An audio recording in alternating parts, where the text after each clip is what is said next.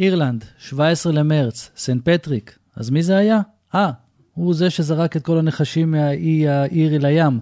ואם הוא עשה את מה שהוא עשה, אז יאללה, בוא נחגוג. ואם בוא נחגוג, בירה וויסקי. אז נכון, זה התחיל באירלנד, המשיך לכל מיני מקומות שבהם היו מהגרים אירים, והיום, היום אנחנו כבר חוגגים את זה בפלורנטין. אז בואו, נכון, אין לנו יותר מדי עם אותו סנט פטריק, אבל אם יש סיבה למסיבה, אז יאללה, אנחנו שם. כמובן, עם כוס בירה ביד. בירביו, פודקאסט הבירה של גלית וגדי. שלום לכם, ושוב אתם איתנו בפודקאסט בירביו, דברים שרואים דרך כוס הבירה, פודקאסט הבירה הישראלי הראשון. היי גדי, מה העניינים? בסדר גמור, גלית, מה שלומך? בסדר, בסדר, מעולה. אז זהו, היום יש לנו פרק נוסף בסדרת הטיולים שלנו, טיולי הבירה, ואני מאוד אוהב טיולי בירה. ואנחנו מה? נדבר היום על מינכן. לפני אבל שנדבר על מינכן, יש לנו איזשהו נושא שאנחנו רוצים לסגור אותו מהפרק של בישול הבירה ובפרק של טעמי הלוואי. וככה הוצפנו בשאלות, השתדלנו לענות לכל מי ששאל אותנו, אני מקווה שהצלחנו uh, לענות, אבל עדיין uh, הייתי מעדיפה שנסגור את זה, נסגור כמה נקודות עכשיו, שמתייחסות לנושא של האוטוליזה והתסיסה. אז פשוט, גדי. אז כדי שבאמת נוכל לתת תשובה שהיא תשובה מאוד uh, מהימנה ומאוד אמינה, פנינו למכר שעובד בחברת שמרים, כדי לשאול אותו, להעלות בפניו את העניין. אז היו שתי נקודות שהתייעצנו איתו. הנקודה הראשונה זה הטענה שהיום השמרים הם באיכות uh, יותר טובה, ולכן לא יכול להיות שהם יגיעו לאוטוליזה. אז התשובה שהוא ענה לנו זה שהאוטוליזה היא לא קשורה רק לנושא של השמרים, היא קשורה מעבר לזה, לנושא של התסיסה ולנושא של, של תנאי התסיסה ולנושא של תנאי הבשלה. ולכן, שמרים, כמה שהם יהיו טובים, אם לא ניתן להם את הסביבה הנכונה והסביבה הטובה לחיות בה, אז בסופו של דבר הם יגיעו לאוטוליזה. זאת אומרת, זה לא הבעיה, בשמר, לא השמרים הם הבעיה פה, אלא התנאים שמשפיעים על החיות של השמרים. וכשאנחנו מבשלים ביתיים, אז הרבה פעמים uh, יש לנו באמת בעיה לשמור על סביבה טובה ומפנקת עבור השמרים. אין מה לעשות, כי אנחנו uh, הרבה פעמים מתסיסים בלי מקרר, אין לנו uh, כל מיני uh, מכשורים ובקרות, ואנחנו יכולים להיכנס לפינות האלה. אז זהו, אז הפינה של אוטוליזה זה לא השמרים, לא איכות השמרים, אלא הסביבה. הדבר השני, העניין השני שהוא היה מאוד מאוד פופולרי בשאלות, כמה זמן אפשר להשאיר את הבירה על השמרים. אז גם שם, שאלנו, שאלנו אותו לגבי ה... כמה זמן אפשר להשאיר. אז התשובה שלו היא לא הייתה חד משמעית, כמו שחשבנו, כמו שאנחנו יודעים, כי זה תלוי. זה תלוי בהרבה, בהרבה דברים. אוטוליזה יכולה להתחיל בערך שבוע אחרי שלשמרים נגמר המזון שלהם. זאת אומרת, מבחינתנו, אחרי שהשמרים גמרו לאכול את כל הסוכרים ומתחילים להיכנס לתרדמה ולשקוע, משם בערך שבוע. זאת אומרת, ב-all together, שבוע תסיסה והאכילה של הסוכרים וחומרי התזונה, ועוד שבוע שעד שהאוטוליזה יכולה במקרים מסוימים להתחיל. זאת אומרת, אנחנו מדברים על אזור של בערך שבועיים, שאחרי השבועיים אנחנו נכנסים לאזור המסוכן. עכשיו, זה לא יקרה תמיד, זה או בוא נגיד, זה יקרה יותר מהר כשהתנאים יהיו יותר גרועים לשמרים. ומה זה אומר? זה אומר טמפרטורה של מעל 25 מעלות למשל. זאת כבר טמפרטורה שיכולה להכניס, לזרז את תופעת האוטוליזה בשמרים. לדוגמה, אחוזי אלכוהול גבוהים יחסית.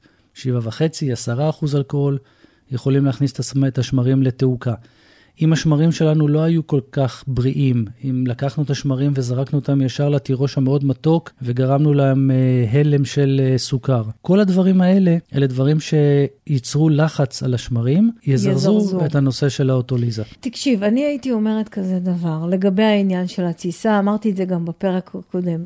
פשוט תבדקו בהידרומטר, קחו הידרומטר, תבדקו מתי מסתיימת התסיסה, וזהו, וברגע שהיא הסתיימה... תנו לזה עוד כמה ימים כדי באמת... אם אתם ממש ממש מתעקשים ורוצים, תנו לזה עוד כמה ימים, אבל שוב, זה נורא תלוי בסוג השמרים ובטמפרטורות שלכם. יש אה, אה, אה, בירות שהתסיסה שלהם מסתיימת אחרי שבוע, ויש כאלה אחרי שבוע וחצי, ולכן... אמרנו, ואנחנו חוזרים ואומרים, אין פה שחור ולבן, זה לא אחד ועוד אחד שווה שתיים במקרה הזה. צריך כל הזמן להיות עם היד על הדופק ולהבין איפה בירה שלי, עומדת? זאת אומרת, מה, באיזה שלב היא נמצאת? בדיוק, עכשיו היו עוד כל מיני חבר'ה שאמרו, מה, אנחנו השארנו את זה חודש ולא היה לנו אוטוליזה. אז אוקיי, אוטוליזה זה לא רק טעמי לוואי, שקודם כל צריך לדעת ל... לזהות אותם, אותם בכלל. ולפעמים טעמי הלוואי אלה טעמים למשל טעם של אומאמי שנותן לבירה קצת יותר, משהו יותר מעניין, אז זה טעם שנובע מאוטוליזה. אז אוקיי, זה לא חייב להיות שהטעם הזה יהיה רע, זה לא חייב שהבירה תהיה מגעילה. אבל צריך לדעת שהטעמים מסוימים מגיעים מהאוטוליזה. אז קודם כל צריך לאבחן, לדעת לאבחן את הטעמים האלה. דבר שני, יש עוד תופעות שקורות שהן לא קשורות לטעמים, אבל כן קשורות לאוטוליזה. לדוגמה, אם אין הרבה קצף בבירה, זה יכול להיות גם כתוצאה מאוטוליזה. פתאום אתם פותחים את הבקבוק ויש גשינג, זה יכול להיגרם גם כתוצאה מאוטוליזה. שמתם בירה ואחרי ארבעה שבועות במכל על השמרים, פתאום פתחתם ולא היה לכם מי יודע מה קצב, זה לא חייב להיות שלא בישלתם אותה כמו שצריך. יכול להיות שיש לכם שם אוטוליזה, וזה הסיפור. וצריך לדעת לאבחן את זה. אז, אז זהו, אז, ושוב, וכמובן, לא בכל מחיר האוטוליזה הזאת קורית, אם תלמדו לתת לבירה באמת את התנאים האידיאליים, טמפרטורה נוחה, לחץ במכל תסיסה שהוא טוב, אז בסדר, אז זה ייקח זמן, ואז באמת, נכון, אפשר להשאיר את הבירה הרבה זמן על שמרים. אבל אם אתם לא עושים את הדברים האלה, אם אתם לא מנטרים את הטמפרטורה ולא שולטים עליה, בהחלט יכול להיות שהאוטוליזה תופיע לכם מהר מכפי שחשבתם. אז במעבר חד עכשיו, אנחנו נעבור לפרק שלנו היום, למינכן. לפני שנתחיל ככה לדבר על מינכן ונצלול לתוך הבירה של מינכן ולתרבות ולמסורת, אני רוצה לשתף אתכם ויש לי איזשהו וידוי קטן. אני, מי שמכיר אותי יודע שבמשך אה, שנים אה, ארוכות יש לי יח... מערכת יחסים מאוד uh, מורכבת ורגשות מעורבים לגבי גרמניה, ובמשך שנים אני סירבתי לטוס לגרמניה, לא למינכן ולא לשום עיר אחרת בגרמניה, ובאיזושהי נקודה, מסיבה כלשהי לא ניכנס לזה, uh, כן, ת... כן uh, עליתי על מטוס uh, למינכן. זה uh, לא היה מהלך פשוט עבורי, אבל עשיתי את זה, ואני חייבת להגיד, שני דברים. קודם כל, הטיסה הראשונה שלי למינכן, המטוס היה ריק. אבל ריק, כשאני אומרת ריק, אני מתכוונת לריק. אנחנו היינו בערך חמישה או שישה נוסעים. זאת אומרת, זה היה משהו כמו יותר דיילים מנוסעים, ואני ככה הסתכלתי, וככה גם צילמנו את עצמנו במטוס הריק, ואני הסתכלתי ואמרתי לעצמי, וואו, זה, זה ככה זה הטיסות למינכן. שווה הסיפור הזה. טוב, זה ברור שמאז... אה, לא מצאנו טיסה שהיה לא, במקום פנוי לידינו שאפשר לשים את הראש. לסיכה אפילו, לא מצאנו מקום. מאז אותה טיסה, כמובן שטסתי עוד uh, הרבה פעמים לגרמניה, ואני חייבת להגיד אבל שבאמת החוויה הראשונית שלי הייתה, איך נגיד את זה? מוזרה. Uh, כן, תראה, אני באתי עם המון, אתה יודע את זה יפה מאוד, אני באתי באמת עם, עם מטען ורגשות מעורבים. אבל אני נחשפתי לתרבות ונחשפתי למסורת ונחשפתי לדברים שלא לא חשבתי, שאני באתי די נעולה ולא חשבתי שככה אה, אני אצליח לשחרר ולפתוח את הראש בעניין הזה של גרמניה, ומאז הייתי שם אה, הרבה. הרבה פעמים, גם למדנו שם וככה גרנו שם אה, איזושהי תקופה מסוימת, וואלה. יש לי הרבה דברים טובים דווקא להגיד על המקום. אבל תמיד יש בצד כזה את העננה הקטנה הזאת. כן. כן. טוב, אז, אז בואו נעשה, נעשה קצת מיקום, נדבר קצת גיאוגרפיה. יאללה, תמקם לנו את מינכן בגרמניה. אז ככה, גרמניה מחולקת למדינות, אחת המדינות בדרומה של גרמניה זה בוואריה. מינכן היא בירת בוואריה, כשאנחנו מדברים על מינכן, נמצאת בדרום בוואריה, משהו כמו 80 קילומטר מהגבול עם אוסטריה, 80 קילומטר מה, מהאלפים, מרכז די גדול, עיר מאוד מאוד גדולה. אני הופתעתי לראות ולהבין בעצם כמה מינכן היא עצומה. ענקית, זאת זו, עיר מאוד גדולה. זו עיר ענקית, זה לא איזושהי עיר קטנה, זה פשוט עיר ענקית, זה משהו שמאוד uh, הפתיע אותי. כן, ובעצם בסופו של דבר, מבחינתנו, מבחינת uh, תיירים ובירה, הכל די מתרכז בכמה מרכזים, שעל חלקם נדבר עכשיו, אבל שוב, זאת עיר כל כך גדולה, יש בה כל כך הרבה מה לעשות, בחיים לא נצליח לכסות את זה ב-45 דקות של mm-hmm. דיבורים, אז אנחנו נתחיל הפעם, ואנחנו מבטיחים שיהיו המשכים ל... למינכן. האמת שכשככה חשבנו איך אנחנו אה, מקיפים את ה... באמת את העיר הזאת, אז החלטנו אולי לעשות איזשהו סוג של חלוקה. וכמו שדיברנו בהמון פרקים בעניין הבירה, תמיד יש את העולם החדש ואת העולם הישן. גם במינכן יש לנו את העולם הישן ואת העולם החדש, והיום, בפרק שלנו היום, אנחנו יותר נתמקד בעולם הישן, במסורת, בהתפתחות של דברים, במקומות שהם יותר עתיקים. אבל גם ניגע קצת אה, בקראפט. ניגע קצת בקראפט. בפרק נוסף שנעשה בנושא הזה, באמת יותר נתמקד בדברים החדשים, בחידושים, במקומות היותר uh, צעירים נגיד, כן, כזה. מקומות בערך. יותר צעירים, כן. כן. אז ככה, אז קודם כל, אם אנחנו מדברים על uh, מינכן, חייבים לדבר על חוק טוהר הבירה. הבווארי. להתחיל מזה. להתחיל מזה, כי כן. זה בעצם, ה, זה הבסיס להכל. נכון. חוק טוהר הבירה הבווארי אה, נחקק ב-1516, קדם לו חוק תואר מנחנאי לעיר עצמה, שנחקק ב-1480 ומשהו. Mm-hmm. כשחוק התואר הבווארי במהות שלו מדבר על הרבה דברים, אבל המשהו שמאוד מאוד תפס זה ממה מותר להכין בירה, מה מותר להכניס לבירה. Mm-hmm. ולבירה מותר להכניס ארבעה דברים, מים, לטת, קשות ושמרים. Mm-hmm. כשאת השמרים אה, הכניסו קצת אה, יותר מאוחר, כשהבינו מה זה בדיוק. אני רוצה להדגיש ולהגיד שזה לא המלצה של חוק, זה חוק שאי אפשר היה לעבור עליו. המון סגנונות שאנחנו מכירים בגרמניה, הם אה, בעצם לפי חוק התואר. חוץ מלטת, שמרים, קשות, מים, לא תמצאו שום דבר בבירה, שום ו- דבר ועוד נוסף. ועוד, לדייק את מה שאת אמרת, זה לא היה, זה עדיין. עדיין, כן. והוא, ו- ויש הרבה מריבות והרבה ויכוחים בין מבשלי בירה בגרמניה, האם צריך להמשיך עם החוק הזה או שצריך להעיף אותו הצידה. יש קונפליקט מאוד גדול בגרמניה לגבי אה, חוק אה, תואר הבירה. כאשר אלה שחושבים שצריך לשמור את חוק התואר ולהמשיך לבשל אה, לפי החוק, מדברים באמת על מסורת ומדברים על אה, תרבות, על שנים של שמירה על המהות של המסורת הזאת. ואלה שנגד מדברים על התקדמות עם העולם, קריצה לקהל הצעיר ורצון לחדש, כי כשהחבר'ה הצעירים אה, הולכים, אה, מבקרים במדינות אחרות וחווים בירות אה, מתרבויות אחרות, הם חווים כל מיני טעמים שאצלהם הם אה, פחות. כן, אבל עכשיו בעולם... אז המאבק הזה הוא כל הזמן קיים שם. המאבק הזה קיים, הוא גם יצר דבר מאוד מעניין.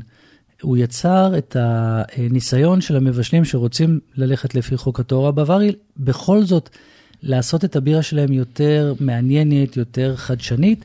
וזה הביא לכל מיני אה, שיטות עבודה וכל מיני שימוש בקשוטים מעניינים ומיוחדים. כל מיני פרשנויות. וכל מיני פרשנויות, וכל מיני, וזה הביא אותם לשליטה פשוט מדהימה בארבעת חומרי הגלם האלה, ומהשליטה הזאת הם מגיעים לטעמים ולניואנסים מאוד מאוד עדינים ומאוד מעניינים. זה מה שעושה את העיר הזאת מעניינת, כי מצד אחד יש את הסטריקטיות הזאת של החוק התואר הבווארי, ומצד שני יש את, את בתי הבירה שמביאים דברים מבחוץ.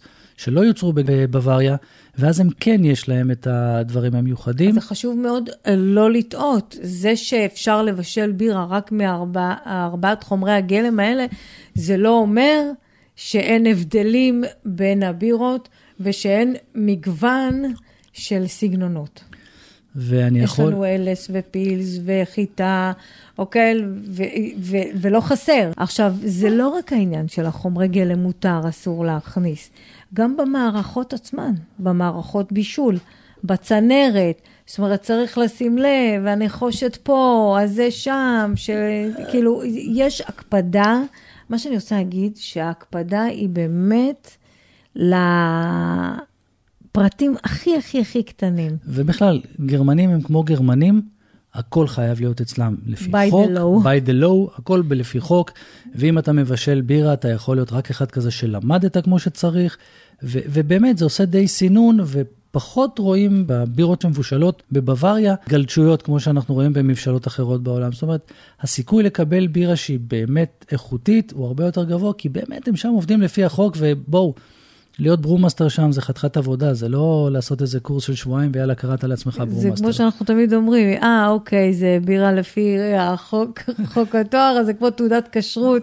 זה תעודת ש... כשרות, תעודת איכות, תעודת מה שאתם כן. רוצים. עכשיו אני רוצה רק להמשיך את מה שהתחלת להגיד. זאת אומרת, ההגבלה הזאת יצרה באמת כל מיני דברים מאוד מעניינים, כמו שאמרת, גם שליטה בחומרי גלם, אבל גם הביאה את המבשלות הגדולות לאיזושהי נקודה שהם אומרים, אוקיי, אנחנו מבשלים לפי חוק התואר, אנחנו לא יכולים להוסיף פירות, ירקות, תבלינים וסוכרים ולא משנה מה. אנחנו צריכים להסתדר עם מה שיש, ואנחנו רוצים, אנחנו רוצים לשמור על המסורת, זה מאוד חשוב לנו, אבל אנחנו גם נורא רוצים לקרוץ לקהל הצעיר, ואנחנו גם נורא רוצים שהקהל הצעיר יבוא וישתה את הבירה שלנו ויהיה איתנו, כי הקהל המבוגר ישתה ולא יזוז לשום מקום, כבר דיברנו על זה פעם, אבל הצעיר, בוא, הוא פוזל לשווקים אחרים, ואז אתה מוצא לך כל מיני... אה, אה, פאולנר שעושה IPA. מעולה. בירה מעולה. ויינשטפן שעשתה את השיתוף פעולה עם הבראופאק. יש לך כל מיני אה, דברים מעניינים כאלה שהמבשלות הגדולות מנסות לעשות, גם כדי להראות שהן יכולות, אבל בעיקר לקרוץ לקהל הצעיר שיהיה איתה. אוקיי. שלא בוא, יעזוב אותה. בואו נתקדם לכיוון הטיולים. אה, אז ככה, לפני שנגיע, בירות. בדרך כלל אתם תמצאו בכל, בכל בתי הבירה בגרמניה, תמצאו תמיד ארבעה אה, או שלושה סוגים של בירה.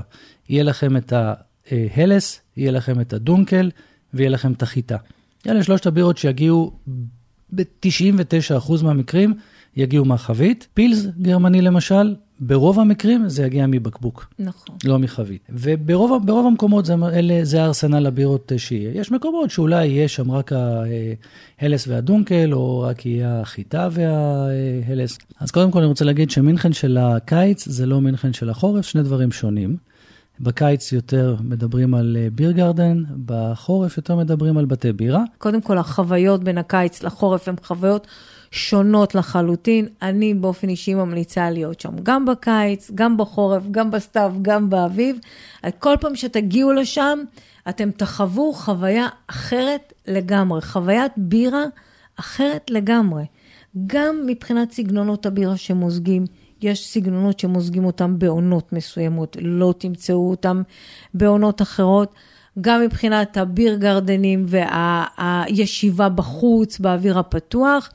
וגם הישיבה בתוך המקומות, כשקר בחוץ ו- והטמפרטורות צונחות, זאת אומרת הישיבה בתוך המקומות הסגורים, החמימים האלה, הבתי בירה עם הרעש של האנשים בפנים והרעש של הכוסות, זו חוויה אחרת לגמרי.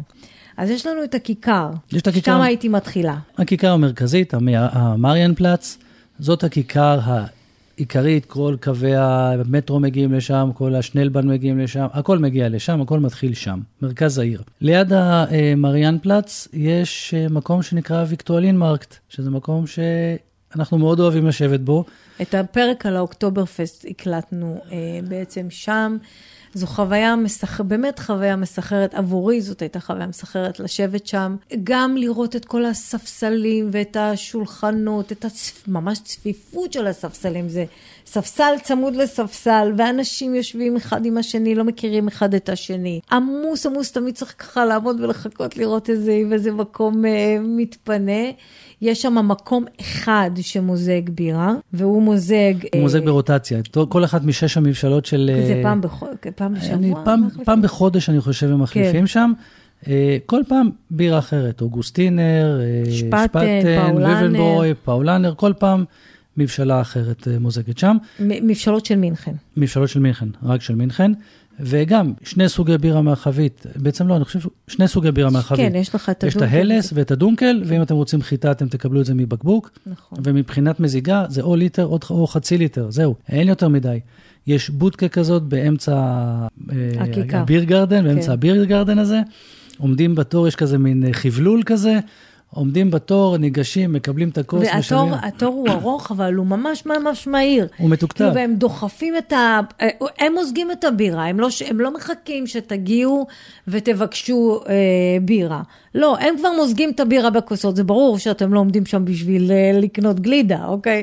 אז הם דוח, ממש דוחפים את הכוסות, ואתם מגיעים לדלפק, לוקחים את הכוס בירה, עוברים איתה הלאה ומשלמים. אין יותר מדי כן, דיבורים, כן, זה, זה סרט נע כזה, אין יותר מה לדבר, אין כלום, יאללה, לא. קח, שתה. זה ממש, זה מדהים הסרט הנע הזה. באים, לוקחים את הבירה שהיא כבר נמצאת על הדלפק, ובואו, זה לא ישראל ב-30 מעלות, זה גרמניה ב-10 מעלות, אז זה יכול לשכב שם על הדלפק שתי, שתיים וחצי דקות עד שמישהו אוסף את זה. איזה שתיים וחצי דקות, זה לא מגיע לזה בכלל. ומוזגים ומעבירים, את עוברת, לה, עוברים לקופה, משלמים את הכסף, יוצאים החוצה, ואז יש כזה דלת חד-כיוונית שלא, כן. שאי אפשר להיכנס, ואז מתחיל הקטע של לחפש של מקום. לחפש מקום, זה הפרויקט בעצם במקום הזה. כמו בחדר אוכל בקיבוץ או בחדר אוכל בצבא, מצמצמים מקומות, יושבים ליד אנשים שלא מכירים, מדברים, וממש ממש נחמד. אני רוצה להגיד שהמקום הוא ממש, אה, אה, הוא מוצל, אוקיי? הוא חייב להיות הוא מוצר. חייב להיות איך אמרנו, מוצל. גרמניה? by the law. נכון. אז יש חוק שאומר שבביר גרדן חייב להיות לפחות עץ ארמון אחד. אם אין עץ ארמון אחד, זה לא יכול, זה לא יכול להיקרא ביר גרדן. ביר גרדן, בדיוק. אז המקום אה, מוצל, וככה כל פעם אה, נושר לו איזשהו... צנח אה, לו זלזל. עלה אה, לתוך הכוס, וכדאי שתשמרו טוב טוב על הכוס שלכם, כי ברגע שכל הזמן עוברים שם אנשים שהם מלצרים, זה לא בדיוק מלצרים, אבל מפני כוסות. כן, ומפנים את הכוסות, חוסר ערנות. והכוס עם השלוק האחרון נעלמת לכם. נעלמת לכם מהשולחן. אין, זה הכל שם טקטוק, חבל על הזמן. אה, לגבי מי שרעב, באמת אין שום בעיה. יש שם מגוון של דברים מסביב, זה, זה ממש אה, צמוד. זה שוק. זה ממש צמוד, זה שוק צמוד. אה, יש שם ירקות ופירות, ודוכן של מרקים, ודוכן של כמובן אה, נקניקיות, אה, לחמניות, יש שם אה, חנויות של גבינה ושל לחמים. ו- נורצים, הדגים. ודגים, יש שם אפילו פלאפל, מכל טוב, מה שתרצו, אתם אה, ככה... אז באמת כזה זה קצת הכל אולי- במרחק, זה במרחק נגיעה. אולי ככה שתבינו איך זה נראה, זה מין שוק גדול מצד אחד, דוכני מזון מהצד השני, ובאמצע יש את הביר גרדן. צד אחד זה, זה מסעדות מקומיות, אוכל מקומי, שאתם יכולים לשבת שם ולשתות בירה כמו אריסטוקרטים, או כמו עמך, לשבת על השולחנות, ובאמת רואים שם מהכל, חבר'ה צעירים, חבר'ה מבוגרים, אנשים שעובדים שם באמצע היום עם... אה, כן, כותבים ככה, דברים. כן, ויוצאים שם- לכוס בירה. כן, משחקים דומינו, משחקים קלפים, מדברים. מדהים, פשוט לשבת להסתכל על האנשים שם זה דבר מדהים. ופרט חשוב ביותר, שביום ראשון המקום סגור. לג... דרך אגב, מינכן ביום ראשון, ותרו עליה, אין יותר מדי מה לעשות. או לשתות בירה, או לטייל ברחובות, אבל אנחנו כל השאר מדברים סגור. עכשיו על לשתות בירה. אז זה גם ביום ראשון אפשר. אוקיי, אבל לא, לא פה, לא פה. פה סגור. אוקיי, אז מה כן פתוח באזור? אז באזור הזה של המרחק הליכה של 5-10 דקות, ויקטואלין מרקט זה שתי דקות הליכה מהמרין, מהמרין פלאץ, ומהצד השני של המרין פלאץ יש לנו כמה מקומות אייקוניים. המקום הראשון זה ההוף בראו האוס. בית בירה ענק, אלפי מקומות ישיבה, ב- שמגיעים ביום, ביום ראשון אתה בעיקר. זוכר כמה מקומות ישיבה? אני חושב זוכרת משהו, שזה- משהו עומד לי על 3,000 מקומות, לא- משהו אני- כזה. לא, יש את הלמעלה ואת הלמטה ובחוץ ופה ושם. ובאולם הזה, באולם כן. ההוא. בקיצור, זה בית בירה מדהים. אם אתם באים ב-rush hour, שזה בדרך כלל בימי אה, שבת או בימי אה, ראשון, אתם נכנסים פנימה ואתם פשוט, אי אפשר לזוז, ללכת. אי אפשר ללכת. זאת חוויה שקצת קשה באמת לתאר אותה ולהעביר אותה. אני אנסה להסביר. את, נכנסים בדלתות של המקום, אה, קשה וזה, להבין. וזה דלתות, דלתות גבוהות, דלתות עץ כבדות כאלה. כן, וקשה להבין את uh, גודל המקום. עכשיו, רואים, זה, זה כל כך צפוף, כאילו, יש כל כך הרבה אנשים שמנסים להיכנס, אז יש טור של אנשים שהולך, ואתם הולכים אחריו בלי לדעת בעצם שכל האנשים האלה מחפשים מקום לשבת. אז זה ככה יוצא שאתם הולכים אחרי אנשים. אה, זה פחות או יותר כמו לחפש חנייה במרכז תל אביב. כן, ויש uh, תזמורת ו- שמנגנת ברקע תמיד, ורעש של כוסות וצחוק של אנשים ודיבורים ומלצרים שמתרוצצים בין השולחנות עם כמויות אדירות של כוסות בידיים ובמגשים, ו- תראו, ו- ויש להם מגשי ענק כאלה עם האוכל. עם העוף, עם הרגל חזיר ועם כל מה שאוכלים שם. משהו עצום, כאילו הם מחזיקים וככה עוברים בין השולחנות ומתרוצצים, מתרוצצים. תנסו למצוא מקום, לשבת רגע, להבין בעצם מה אתם רואים, להבין את העומס, להבין את השיגעון שהולך שם. זה פשוט לא יאומן לראות את כמויות הבירה בוא, שרצות שם. גם מי שלא שותה בירה, מומלץ להיכנס למקום לראות, רק בשביל לחוות את, ה, את האווירה הזאת. כן. עכשיו, התזמורת זה משהו מצחיק, הם פתאום מנגנים לאיזה עשר דקות ומפסיקים. כן. שקט, שקט, שקט, ואז בום, בום, מתחילים לנגן ומפסיקים. וזה נורא, זה, זה רעש, והמולה, אני חושב, זו כן. המילה הנכונה אבל, שם. אבל זה שמח. הכל נורא שמח. צחוקים ו- ומוזיקה, זה באמת, כן. זה, זה באמת מדהים. עכשיו, יש כמה חללים, ויש למעלה, ויש להם ביר גרדן, שפתוח רק בקיץ, רק בחודשי הקיץ, בחורף אה, לא. שוב, שווה להיות שם בחורף, שווה להיות שם בקיץ, כדי להבין את האווירה, כדי לספוג את האווירה. היינו, בפעם האחרונה היינו עם אה, חברים, אתה ערב שלם יושב, אתה לא, אתה לא חייב להחליף מילה בכלל עם מי שיושב איתך בשולחן, זה רק להסתכל על האנשים שהולכים באים, הולכים באים, הולכים באים, הולכים באים. זה, זה טירוף, הדבר הזה. יש ימים שאתם תגיעו ואתם תקבלו את הבירה אך ורק בכוס של ליטר, כי ככה המלצר החליט, ויש ימים שאתם תקבלו גם את האפשרות של חצי ליטר.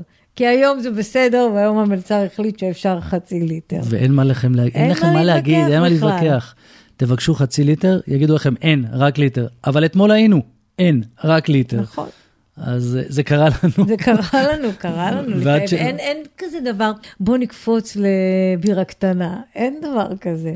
אתה מגיע, פרח, הוא שם לנו כוס ליטר, עכשיו לך תתמודד. אז זהו, עכשיו עוד דבר, שני דברים מעניינים שאפשר לראות שם. אחד זה השולחנות של השטמטיש. נכון. אתם תראו מלא מלא שולחנות שמעל יש איזשהו אה, שלט, שטמטיש של קבוצה כזאת ושטמטיש של קבוצה אחרת. אלה השולחנות של הקבועים, חס וחלילה אסור לכם להתיישב שם. אוי ואבוי, זה רק לקבועים. והדבר השני, יש להם שם ארון ענק עם אה, מלא מלא מלא כוסות בירה, והאנשים הקבועים, יש להם את הכוסות שלהם שם, בתוך אה, ארון עם תאים כאלה ממתכת ומנעול. בן אדם מגיע, לוקח את הכוס שלו ושותה ממנה. ובאמת, חוויה מטורפת המקום הזה, הופבראו-האוס, שנמצא ממש לא רחוק מהמרינפלץ. תמונות וכתובות ובדיוק את השמות המקומו, של המקומות עם הכתובת, הכל יהיה בדף הפייסבוק של הפודקאסט. כן. גם אנחנו נשים שם תמונות, כי הרבה מהדברים שאנחנו אומרים, קשה מאוד לדמיין אותם וקשה מאוד uh, להיכנס לאווירה, גם בתמונות זה יהיה קשה. אז אוקיי, אמרנו הופבראו האוס, uh, הבא אחריו, בואו נלך על אוגוסטינר. כן. אוגוסטינר, אחת המבשלות, uh, משש המבשלות של uh, מינכן. דיברנו על זה בפרק של אה, האוקטוברפסט. של האוקטוברפסט, שש מבשלות שיכולות למזוג אה, באוקטוברפסט, כי הן שש המבשלות של אה, מינכן. יפה. ואוגוסטינר היא אחת מהן. אוגוסטינר, יש עכשיו כמה מקומות במינכן שנקראים אוגוסטינר. אז יש אוגוסטינר אחד שנמצא ליד, אה, לא רחוק מתחנת הרכבת, בצד הדרומי שלה, של הפסי הרכבת. זה האוגוסטינר המקורי המקורי, והיום נמצא שם גם העורווה, שהסוסים שמשמשים לתהלוכה של אוקטוברפסט, בכל השנה יושבים שם. מהמם. יש שם בית אולם אחד שהוא אה, בקומת הקרקע, אולם גדול מאוד, שוב, שולחנות ארוכים, ויש את הגג. ובקיץ אפשר, אפשר לשבת, לשבת אפשר. לשבת על הגג. שזו חוויה אחרת לגמרי. חוויה אחרת, עדיין אותה בירה, עדיין אותם דברים מסורתיים, אבל החוויה, האווירה היא שונה. היא יותר צעירה, היא יותר קלילה, נכון. היא פחות אה, אווירה אה, נוקשה.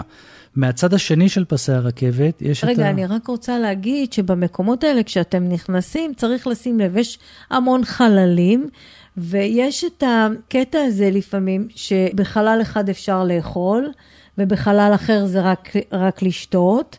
בדרך כלל עומד מלצר שמכוון אתכם, אתם רוצים לאכול, אתם רוצים רק לשתות, והוא מכוון אתכם אה, איפה אפשר אה, לשבת. אוקיי. כי זה מה שקרה לנו כשהיינו בשפטן. כשהיינו נכון. בשפטן, קודם כל, לכל, לכל אה, אה, מבשלת בירה כזאת של מינכן, יש לה את הבית שלה, ש...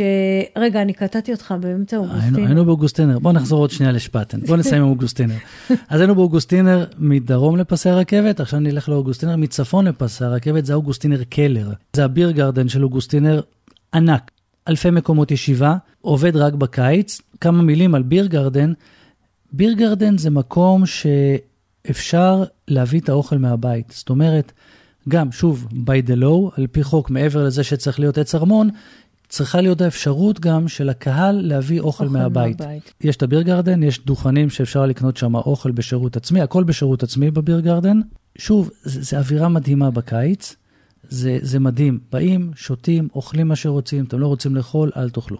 ואז יש את המבנה עצמו, שיש שני, שניים או שלושה אולמות ענקיים בקומת הקרקע, mm-hmm. ויש את הקלר, את המרתף.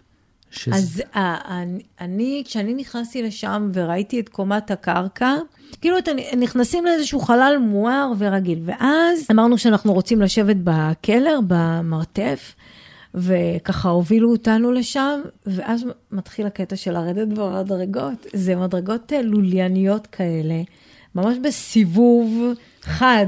זה בסיבוב חד, זה לא זה, רחב זה... כזה. זה משהו מטורף. עכשיו, אני, שיש לי, אה, נספר שיש לי בעיות ברכיים, היה לך קשה לרדת את הגובה הזה של המדרגות. מה זה, זה גם מדרגות גבוהות, גם לולייניות, ולא נגמרות, לעזאזל, לא נגמרות. עכשיו בואי, בתור, בתור אחד שעבר פעם רישוי עסקים לגבי פאב, אין צ'אנס שפאב ישראלי היה מקבל רישוי עסקים על כאלה מדרגות. אז יורדים במדרגות הלולניות? יורדים, יורדים, יורדים, יורדים, יורדים, יורדים, יורדים, יורדים. עכשיו, אם התמזל מזלכם, ישר הגעתם לעמדה ששם המלצר ייקח אתכם לשולחן. אבל אם לא, אז התור מגיע כבר למדרגות. עוד לפני שסיימתם לרדת, אין לכם מושג מה למטה, אבל אתם כבר מבינים שאתם עומדים בתור. עכשיו זה מרתף. זה ממש ממש יורדים לתוך חלל שהוא... אה, אה, איך אני אסביר את זה? זה ממש מרתף, זה, זה, זה, זה אבנים, זה קירות ככה... קירות מעוגלים. מעוגלים. אבנים. אה, זה שני חללים, שני חללים גדולים, אבל לא ענקיים. כן. זה, זה, זה מרתף, זה, שולחנות זה... עץ כבדים כאלה. נוטף ממש, מריח ונראה כמשהו עתיק, מסורתי, באמת, גם הריח שיש שם, גם הכל, הכל כזה משדר יש מסורת. יש שם, גם, יש שם גם חביות, החיות הישנות שהיו מיישנים בהם את הבירה. נכון. בקיצור, מקום באמת עם אווירה. חוויה. באמת חווייתי. עכשיו, עוד שתי מילים. עכשיו, אין קשר בין החוויה למטה במרתף לחוויה למעלה בחלל המרכזי, ולחוויה בביר גרדן בחוץ, של אותו מקום. זאת אומרת, אתם יכולים להגיע לאותו מקום, וכל פעם לחוות משהו אחר לחלוטין. הבירה היא אותה בירה. האוכל אותו אוכל, הבירה אותו אוכל. אבל החוויה שאתם תחוו בשורה התחתונה, זה חוויה אחרת לגמרי, בגלל השוני בחלל. אוקיי, okay, וזה מביא אותנו לאוגוסטינר השלישי, שזה נקרא אוגוסטינר עמדום. מתי נדבר על שפטן? אה, מיד אחרי זה, כי זה צמוד. שפטן היא צמודה לאוגוסטינר עמדום, אז נדבר עליה אחר כך. יש את אוגוסטינר עמדום, וצמוד אליו יש דבר שנקרא שתי האוס שנק. אה, אני מקווה שאמרתי את זה נכון. אני לא יודעת להגיד. שתי האוס שנק. נכון. זה איזה קטע גרמני, שכמו הפאבים האנגליים שיושבים שעומדים ושותים בירה, אז זה הקטע הגרמני, זה כוך קטן כזה. מה זה כוך? חדר של, זה, זה... שני מטר על שלושה מטר, יש חלון, עם זכוכית. האמבטיה שלנו יותר גדולה מהכוך כן, הזה שהיה שם. כן, יותר גדול.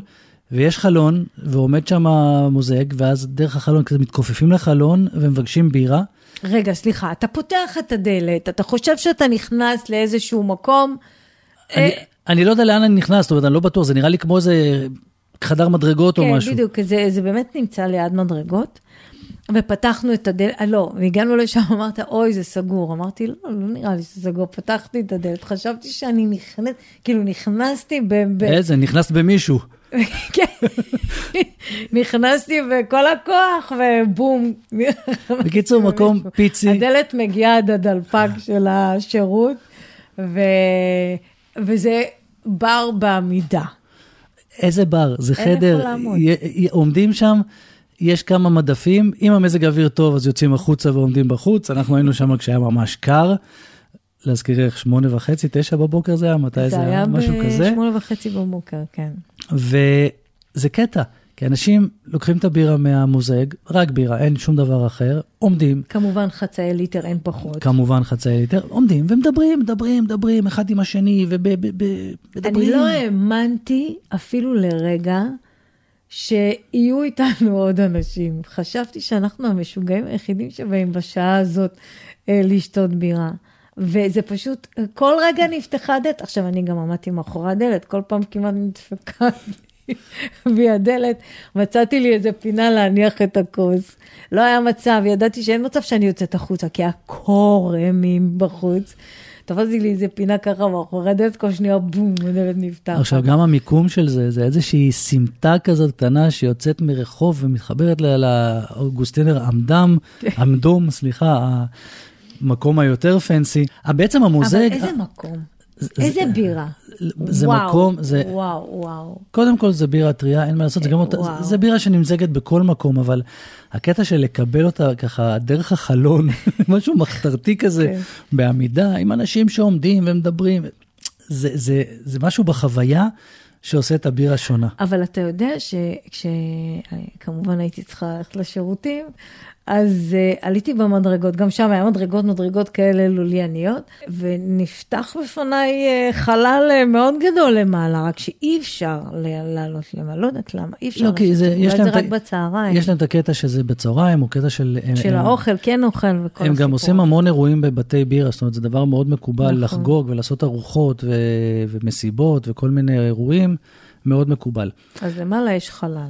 אז למעלה, וגם בצד יש מעבר, בעצם אותו מוזג שאנחנו הולכים אליו מהחלון, מהצד השני שלו הוא בעצם משרת את המסעדה. זה מזכיר לי את הסיפור של במברג. כן, זה ש... אז, ומי שרוצה לשמוע את הסיפור, בפרק של במברג יש את אותו סיפור, אותו רעיון עם הצעקות שחטפנו. רק שם חטפנו צעקות, פה לא, פה במינכן לא חטפנו. הוא, לא, הוא היה די אנטיפט, הוא היה די אנטיפט, אבל בסדר, זאת אומרת, מה, לא, הוא לא צריך לקבל טיפ מאיתנו, והוא לא חייב להיות נחמד. יו, אפרופו צעקות, בוא נדבר על שניידר רגע. טוב, בסדר. סיימת עם אוגוסטינר? אז שנייה, עוד שנייה נסיים עם אוגוסטינר.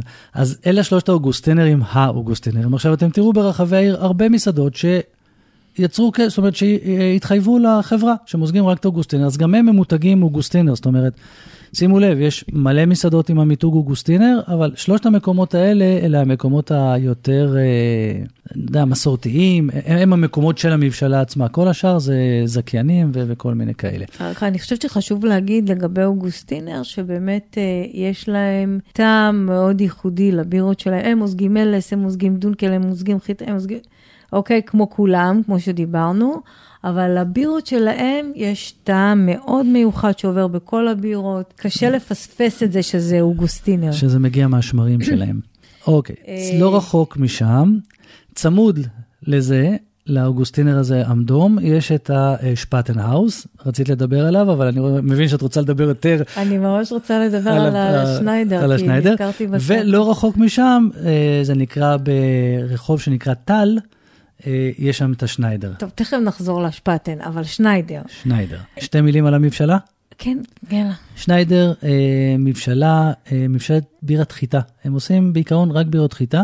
הם היו אלה, הגיאורג שניידר הראשון, הוא היה זה שקיבל מ- מהמלך. מלך- מהמלך את הזיכיון לבשל בירת חיטה, אחרי שהמלך כבר לא רצה אותו, אז במקום לזרוק, ההוא אמר בוא אני אקנה אותו, ובעצם הוא התחיל, הוא היה זה היחידי שיכל אה, לבשל בירת חיטה מעבר לקיסר. בזכותו אנחנו שותים. ובזכותו מאוד. אנחנו שותים מהבירות חיטה, כי הוא אה, די אה, שמר על הסגנון הזה. מדהים. אבל הוא עשה עסקה טובה, הבירה הזאת מאוד תופסת, ומהיום יש להם ליין מאוד מאוד רחב של בירות חיטה. זה מתחיל מבירת חיטה רגילה, וזה הופך לדונקל וייצן, ויש להם בירות חיטה קשותיות, ויש להם בירות חיטה עם אה, אה, וייצן בוק, ויש אני להם חייבת, כן. את מה שאת רוצה לספר עליו. לא, מה רצית להגיד?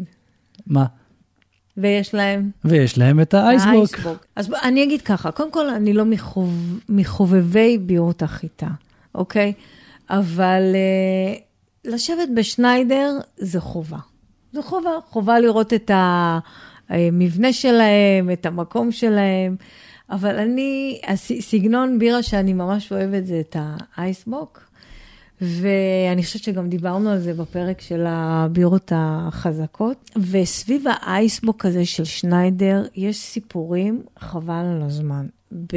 קודם כל, במבנה של שניידר שנמצא במינכן, אה, כל החבר'ה של הקורס אה, שלמדנו שם הלכו אה, לשתות בירה. אחת הבנות שם רצתה, הזמינה את האייסבוק. המלצרית פשוט סירבה בתוקף למזוג לה, להגיש לה אייסבוק, והיא אמרה, אני אמ, לא מוזגת לך אייסבוק, מה פתאום שתשתי אייסבוק? זה בירה לגברים, זה לא בירה לנשים. עכשיו, אני שמעתי את הסיפור הזה, אמרתי, סליחה, ברור שאני הולכת לשתות אייסבוק בשניידר, אין מצב שאני לא הולכת עכשיו להזמין אייסבוק. ואז הזמנו, אה, ישבנו בשניידר, והזמנו בירה. אחד הזמין בירה ללא אלכוהול. שזה הייתי אני. שזה היית אתה. לא- נהגתי. לא רציתי להגיד מי, אבל אוקיי. בלי להזכיר שמות. אחד הזמין בירה ללא אלכוהול, אחד את הפילס, אחד את הדונקל, ואני את האייסבוק. ואז מגיעה מלצרית עם המגש. למי הבירה ללא קודם כל, אלכוהול? היא נראתה מאוד, מלצרית. מאוד... אה, מאמה גרמניה. מה זה, מאמה, כן, כאילו, לא צעירה, עם השמלה, עם הסינר, עם עם הזה, כל התלבושת, מגיעה עם המגש ועם הבירות. אוקיי, למי הבירה ללא ואז זה אלכוהול? מתחיל. אז אני מצביע. נותנת. למי הזה? זה. ואז נשאר האייסבוק. ומי נשאר בלי בירה? אני, גלית. ואז היא שואלת, למי האייסבוק? היא, היא הייתה בהלם. זאת אומרת, היא היא התחילה, היא כבר התבלבלה. התחילה להבין שמשהו פה קורה. היא התחילה להתבלבל, היא לא הבינה איך זה שכל הגברים קיבלו בירה והיא נשארה עם האייסבוק ביד. כן. אז היא כזה כי שואלת, הייתה לה פשלה, היא לא שאלה מראש מי רוצה מה. היא לא התחילה עם האייסבוק, היא התחילה עם ה... לא, כשהיא לקחה את ההזמנה, היא לא אמרה למי האייסבוק, ואז היא באה עם האייסבוק, מה היא תעשה עכשיו? היא תגיד לי, אני לא נותנת לך את האייסבוק? אז לא, זה היה הרבה יותר מעליב מזה. אז את כזה מרימה לה את היד, לי. עכשיו, אני כבר ידעתי גם שמחכה סיפור, זה היה לי, אני באתי מוכנה. אז את יכולה לספר או שאת נקרעת מצחוק ושאני אספר?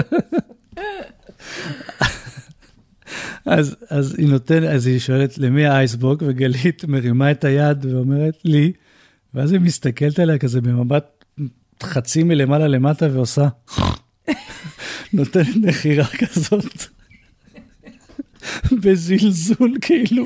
מה זה זלזול, אם יכלה לי? והיה גם את המבט שכזה, במבט אלכסוני מלמעלה למטה כזה, וואי, זה היה כזה.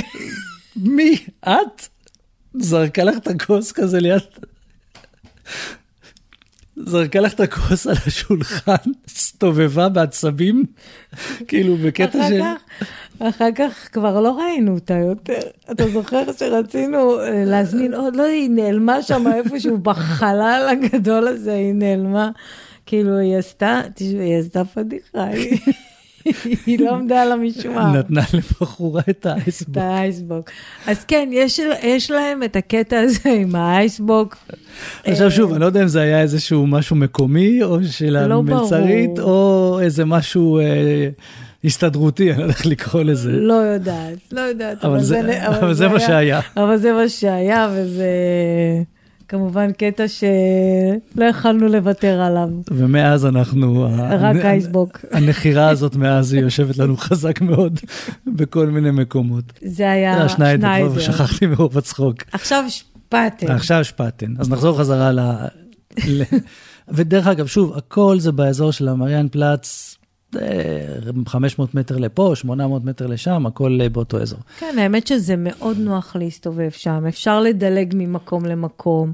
נכון, העיר היא, היא גדולה, אה, היא, היא באמת עצומה, אבל... אבל יש מרכזים מרכזים, שפטן. שפטן אין לה מבשלה שלה של המבשלה, זאת אומרת, אין לה איזה בירגרדן או משהו כזה באזור. יש זכיין, שיש את המבשלת שפט, שפטן האופרה, משהו כזה זה נקרא, אה, ליד בניין האופרה, מסעדה פנסית. וגם שם שואלים אותנו בכניסה אם אתם באים לאכול או רק לשתות. אמרנו שאנחנו באים גם לאכול, לא הבנו למה שמנו, את- למה הפלנו את עצמנו. כי זה היה מסעדה פנסית כזאת, ווואלה, לא היינו בקטע של פנסי, היינו בקטע של בירה וצ'יפס. שנש- בדיוק, בירה וצ'יפס, לא- איזה צ'יפס. איזה צ'יפס, היינו צריכים לאכול שם איזה איזה משהו. כזה, אבל יש אוכל טוב, ברור, כן. האוכל נהדר. ליד שפטן יש את פרנסיסקנר. כן, וזה הכל שוב, הכל באותו אותו אזור, דבר. וזה פחות או יותר בין ה... אה, אם כבר נצא קצת מהקטע של הבירה ונלך לקצת קולטורה, אז יש שם את הרזידנס, את אה, מעון המלוכה, מעון הממשלה שהיה עד 1918, וזה זה הכל בקטע הזה שבין הרזידנס לבין המרין פלאץ, אה, לבין הוויקטואלין מרקט, לבין אה, רחוב טל, שזה מין ריבוע כזה שבאמת לא רחוק אחד מהשני. הארמון, מקום יפה בפני עצמו, מדהים. ללכת לבקר שם, סתם להסתובב, לראות אותו, ממש מקום מאוד מאוד יפה. בגנים שלו, בחצרות, באמת יפה. ובכלל, לא, לא נכנסנו לקטע של Christmas, אבל כל האזור הזה ב Christmas, במרן פלאץ, זה השוק Christmas הכי גדול, ויש שם עוד כל מיני שווקים באזור. ומי שרוצה אה, קניות, אז מהמריאן פלאץ יש רחוב, מדרחוב שלם של אה, קניות שלוקח מערבה. אה, כל חנויות הבגדים, כל המותגים, פחות או יותר די סיימנו את האזור של המריאן פלאץ, ואולי לפני שנקפוץ ל... לאזורים האחרים, נצא okay. אוקיי. קצת לשתות איזה בירה. אוקיי, okay, בכיף. אז uh, נצא לטייסטינג רום. יאללה, בשמחה. אז יאללה, טייסטינג רום.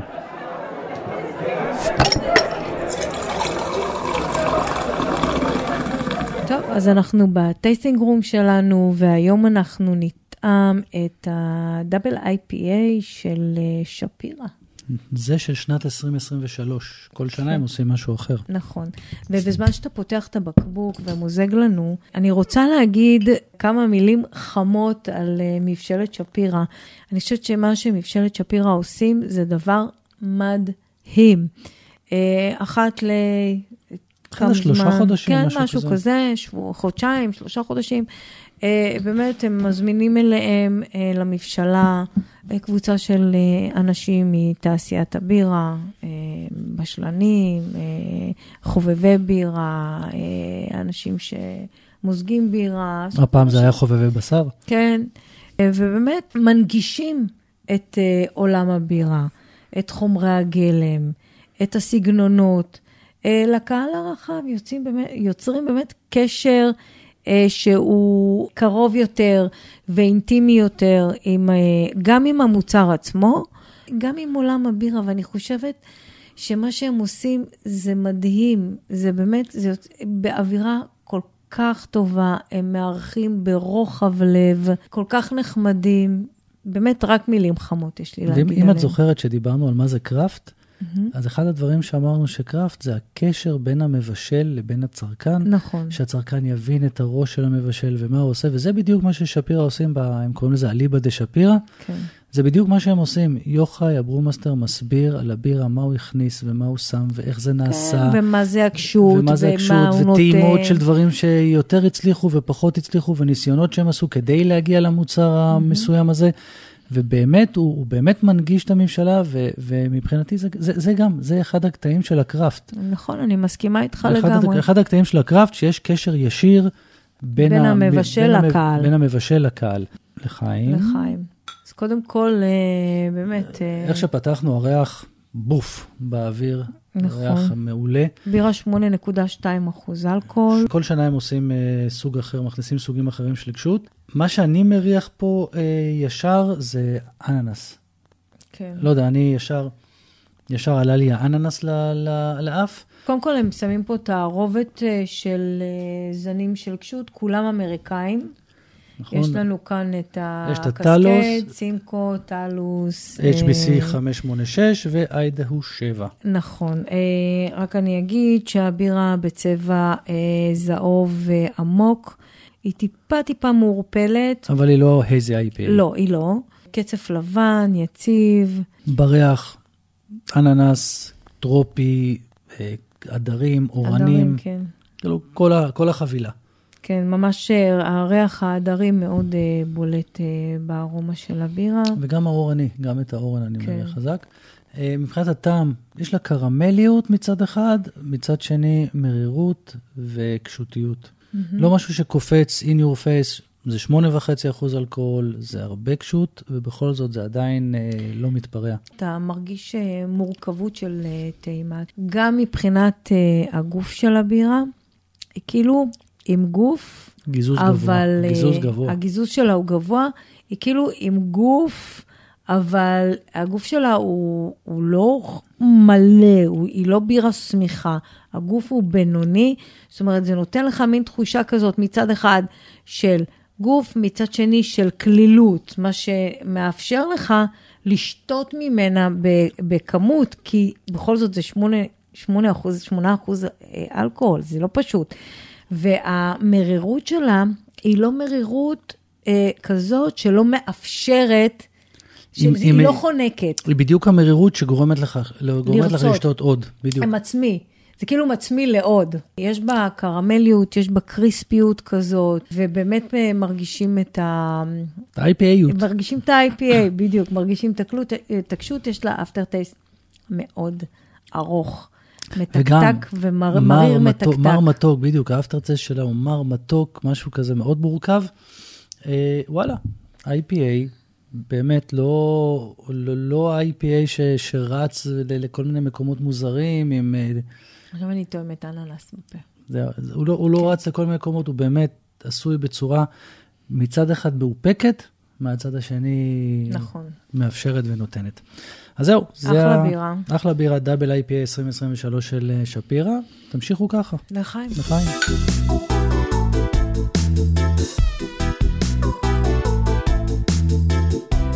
אז חזרנו מהטייסטינג רום, ולפני הטעימות אה, דיברנו על אה, אוגוסטינר, הופבראו, שפטן. שפטן, פרנציסקאנר.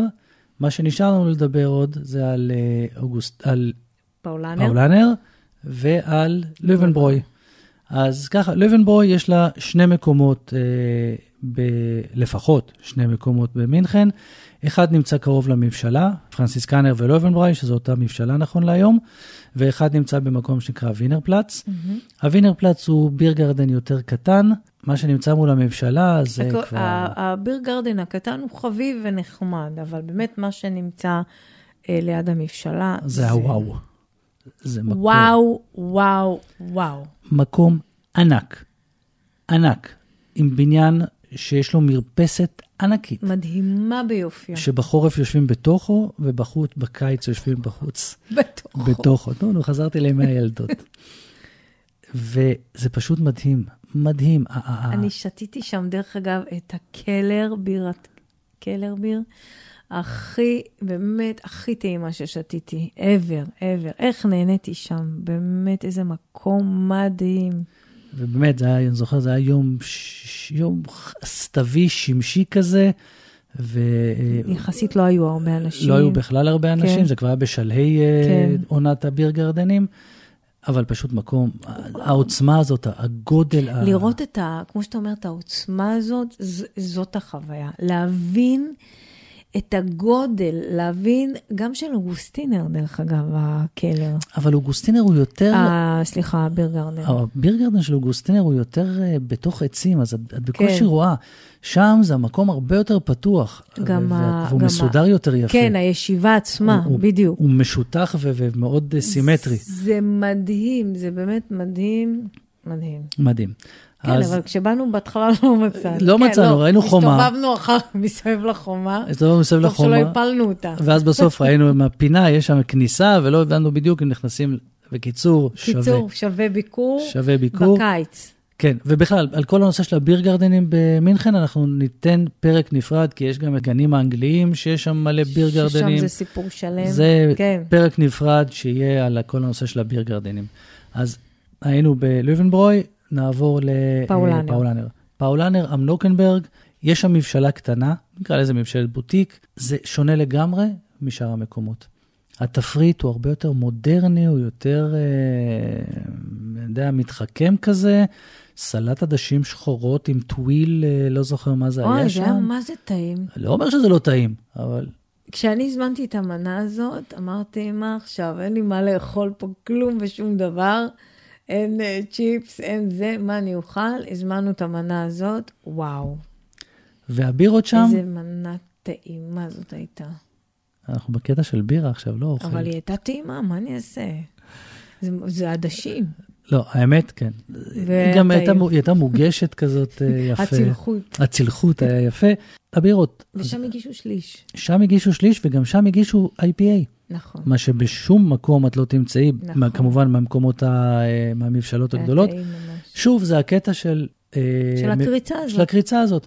אז היו שם שלוש בירות מהמבשלה, מהבוטיק, הן היו טובות אחת-אחת. ושוב, המחירים הם כמובן בהתאם, קצת יותר יקרים מהמחירים במרק... במקומות המסורתיים יותר. כדאי מאוד להזמין מקום, גם צהרי אמצע שבוע, של למצוא נכון, שם האמת אה, שהתמזל שולחן. מזלנו, באנו ו... עכשיו, באזור יש עוד שני מקומות שאנחנו, שאני רוצה לדבר עליהם. מהמם. אחד מהם זה נקרא גיסינגר בראושטאוב, בראושטוב, סליחה. זה בעצם המבשלה שאליה באים כל אנשי התעשייה לשתות בירה. אז בתור אחת כזאת, היא צריכה להיות מאוד uh, מחזיקה מעצמה ומאוד uh, מספקת את הסחורה. מקום לא גדול, מקום ממש לא גדול. האמת היא שהוא גם, בגלל שזה היה חורף, הוא הצטמצם. נכון. בקיץ יש לו את הבחוץ שאפשר לשבת. אבל בזכות זה שהיה חורף, שתינו את האייסבוק. בדיוק. והוא לא נחר עליי, והוא מאוד. כיבד, ובאמת, עם כל הטקס של המזיגה של האייסבוק. ובכלל, הברמן שאת זוכרת שהוא לקח איזה כוס, הוא ראה משהו שאנחנו לא ראינו, אוקיי? הוא כבר התחיל למזוג את הבירה לכוס. זאת הייתה בירה מבקבוק. הוא מזג את ה... התחיל ממש איזה שתי טיפות של בירה בתוך הכוס. פתאום ככה הוא מרים את הכוס, הוא מסתכל עליה, מסובב אותה. אנחנו מסתכלים, לא מבינים מה הוא רואה בכלל, לא משהו שאנחנו ראינו. לקח את הכוס, זרק אותה לפח, ממש ניפץ אותה בפח, לקח את הבקבוק, שם לו כוס חדשה ופתח בקבוק חדש. ושאלנו אותו, מה קרה? אז הוא אמר, לא, הכוס לא הייתה טובה. מה לא היה טוב בכוס? נקייה היא הייתה. ואז הוא אמר, לא, היה בה אה, סדק קטן, ואת הבירה הוא גם, הוא פתח בקבוק, אפילו שהוא מזג ממנה רק טיפה אחת, הוא פתח בקבוק חדש. עכשיו הוא מוזג את הכוס, הוא כמובן מסובב את הבקבוק, שתראה את הלוגו, תראה על מה מדובר, על איזה בירה. הוא אה, יכול לעמוד ולהסביר לך על הבירה, ממה מה יש בה, מי הכין אותה, התפריט שם הוא מאוד מרשים. בקיצור, זה אחד המקומות היותר מקצועיים שנתקלתי בהם בקטע של מזיגת בירה. אה, והמקום האחרון, מקום שהוא אה, מאוד מאוד יקר לליבנו, חבר טוב שלנו, אה, גילוי נאות, סומליה בירה. איש מקצוע. איש מקצוע מדהים, מטאליסט, מי שזה מעניין אותו. זה כן, אז- אז זאת לבוא- המוזיקה בבר. אז לבוא עם כדור נגד כאב ראש, למי- מי שלא אוהב את המוזיקה. הקטע שלו, הוא מוזג שם בירות מפרנקוניה, שזה האזור הצפוני של, אה, של בוואריה. אני אגיד שזה כאילו מקום חדש, צעיר, אה, מעודכן, מוזיקת מטאל וזה, אבל הבירות שהוא מוזג הן בירות מיוחדות, אבל מסורתיות. יש לו קשרים נהדרים עם בעלי מבשלות, הוא מקבל כל מיני חביות מיוחדות, הוא מוזג שם בחביות גרביטציה מדי כן. פעם, דברים שאפשר לשתות רק אצלו. אה, מבחר עצום, עצום, של אה, בירות גם מחבית וגם מבקבוק, של כל מיני דברים טובים, בירות מעושנות ובירות אה, כהות ו... ו והלסים ופילזנרים. מי שרוצה לראות איך בנויה מערכת מזיגה לפי כל הכללים וכל החוקים, לא יאומן. לא יאומן, שילך לשם. לכל קו, לכל ברז, יש את הברז גז שלה, והוא שולט על, הב... על הלחץ הגז בכל חבית וחבית, כדי שזה יהיה בול. שזה יהיה בול ללחץ המתאים לבירה. מזיגה בכוסות, כמובן, לא צריך להגיד, הכוסות מצוחצחות, נקיות, אה, והבן. אדם עצמו, אם אתם תשאלו אותו שאלה, הוא ישמח לעמוד ולהסביר על הבירות ולהמליץ יש לו לכם. ידע עצום. יש לו ידע עצום, והוא איש נחמד. וקוראים לו גרגור. וקוראים לו גרגור, ו... ותגידו שגדי שלח אתכם. וזה ההופדוג, אה, כתובת תהיה בדף הפייסבוק שלנו. אין לנו טיפים למבשלים, למרות שאפשר היה ככה לתת מתכון לאיזה בירה אה, בסגנון אה, גרמני, מסורתי. אה, היום אנחנו ניתן טיפים אה, למטיילים, מי שרוצה להגיע למינכן, איזה דברים כדאי לו לשים לב, איזה טיפים יש לנו אה, לתת לו. אפשר להגיע, לקחת טיסה או לשדה התעופה במינכן, או לשדה התעופה בממינגן, שנמצא בערך אה, שלושת רבעי שעה נסיעה או שעה נסיעה ממינכן. ממינגן טיסות לואו-קרוסט, אפשר למצוא טיסות ממש במחירים מאוד מאוד זולים. נכון. יש אוטובוס ישירות למינכן. משדה התעופה של מינכן יש לנו רכבת שיוצאת פחות או יותר כל חצי שעה. רכבת לעיר, אין צורך לקחת מונית, באמת שלא, סתם יקר. מיותר. מיותר. הרכבת מגיעה, אם אתם צריכים, לתחנה המרכזית, ומשם יש קונקשנים לכל מקום אחר אה, בעיר, או לה, אם אתם רוצים ישר לשתות בירה, אז למריאן פלאץ מגיע ישר לשם. ומה שהכי כיפי בשדה התעופה, שיש שם מבשלת בירה, אחלה בירות, אחלה אוכל, אפשר לשבת שם אה, כמה שעות ולהעביר את הזמן. תחבורה ציבורית בעיר נהדרת, אין שום בעיה להסתובב בתחבורה ציבורית. אה, אם אתם מעל שלושה אנשים, קנו כרטיס קבוצתי, שזה עד חמישה אנשים. יוצא הרבה יותר כדאי להסתובב בעיר עם הכרטיס הזה. יום ראשון, העיר מתה, אין כלום, בתי בירה וזהו. אם אתם בקטע של מכוניות, יש את מוזיאון הרכב של BMW. אם אתם בקטע, בקטע של... של קניות. אז יש את הפריימרק, עוד כל מיני כאלה קניונים בשביל לקנות בהם. ושימו לב לגבי אה, כל המקומות שדיברנו עליהם, אוכל, אין בכל שעה. זאת אומרת, יש שעות שאי אפשר אה, להשיג שם אוכל בכלל. אחרי תשע בערב, אתם תמצאו אולי רק פיצות ודונרים וזהו. המקומות גם, הם נסגרים יחסית מוקדם. המקום של גרגור הוא בין המקומות הבודדים שפתוח אה, עד שעה אחת, תלוי באיזה יום בשבוע. בבוקר מאפיות נפתחות, יש מלא מאפיות כן. בעיר, עם מאפים נהדרים, נפתחות כבר בחמש וחצי, שש בבוקר. אה, לא דיברנו על הפרצל של מינכן. שהפרצל הזה, איך אומרים? זה בגודל של הראש שלך. פרצל... זה הפרצל של מינכן, זה פרצל ענק. ענק, פרצל ענק, וגם עוברת בחורה בהופבראו בתוך כל הבלגן וההמולה הזאת, ומוכרת את הפרצלים למי שרוצה. זאת אומרת, אם אתם לא רוצים לאכול, אה, לא אין בעיה, לא חייבים. פרצל כזה מסדר אתכם לכל לגמרי, הישיבה, לכל. השלושה ארבעה ליטר בירה שאתם שותים. עיר מאוד נוחה להסתובב בה. לינה, יש בתי מלון uh, בכל הרמות, בתי מלון מאוד נחמדים. לא צריך לקחת בית מלון ממש במרכז, התחבורה הציבורית באמת ממש נכון. טובה. אז אין כמו לסיים את הפרק הזה עם המילה שנית, כמובן. ושנית זה הבירה האחרונה ששותים בפאב, זאת אומרת, אחת בשביל הדרך, שתיתם, שתיתם, כבר אין לכם כוח לעוד כוס מלאה, אתם מבקשים תשנית, מקבלים uh, בערך חצי כוס, שני שליש כוס עם הרבה הרבה קצף, וזאת הבירה האחרונה. ובוא נגיד שאין לבקש אחריה בירה נוספת מניסיון, אי אפשר לבקש אותה כבירה ראשונה, תאמינו לי, גם זה מניסיון. שנית, זה זמן טוב לסיים את הפרק, אני חושב. אז מי שמתכנן נסיעה למינכן בזמן הקרוב ויש לו שאלות ורוצה לדעת דברים יותר ממוקדים, בשמחה רבה. בשמחה. את כל המקומות שדיברנו עליהם אנחנו... עם הכתובות ותמונות נשים בדף הפייסבוק של, אה, של הפודקאסט. Mm-hmm. אנחנו נדבר על מינכן ביר גרדנים ומינכן עולם חדש. מבטיחים. אה, היה כיף, היה נהדר, זה כיף, תמיד כיף להעלות זיכרונות. תודה שהייתם איתנו, תודה שהקשבתם לנו. אתם מוזמנים לפנות אלינו ברשתות החברתיות. דף הפייסבוק שלנו, בירביו הפודקאסט. תודה רבה, נשתמע בפרק הבא, שתו באחריות. אז יאללה, ביי ביי. ביי ביי.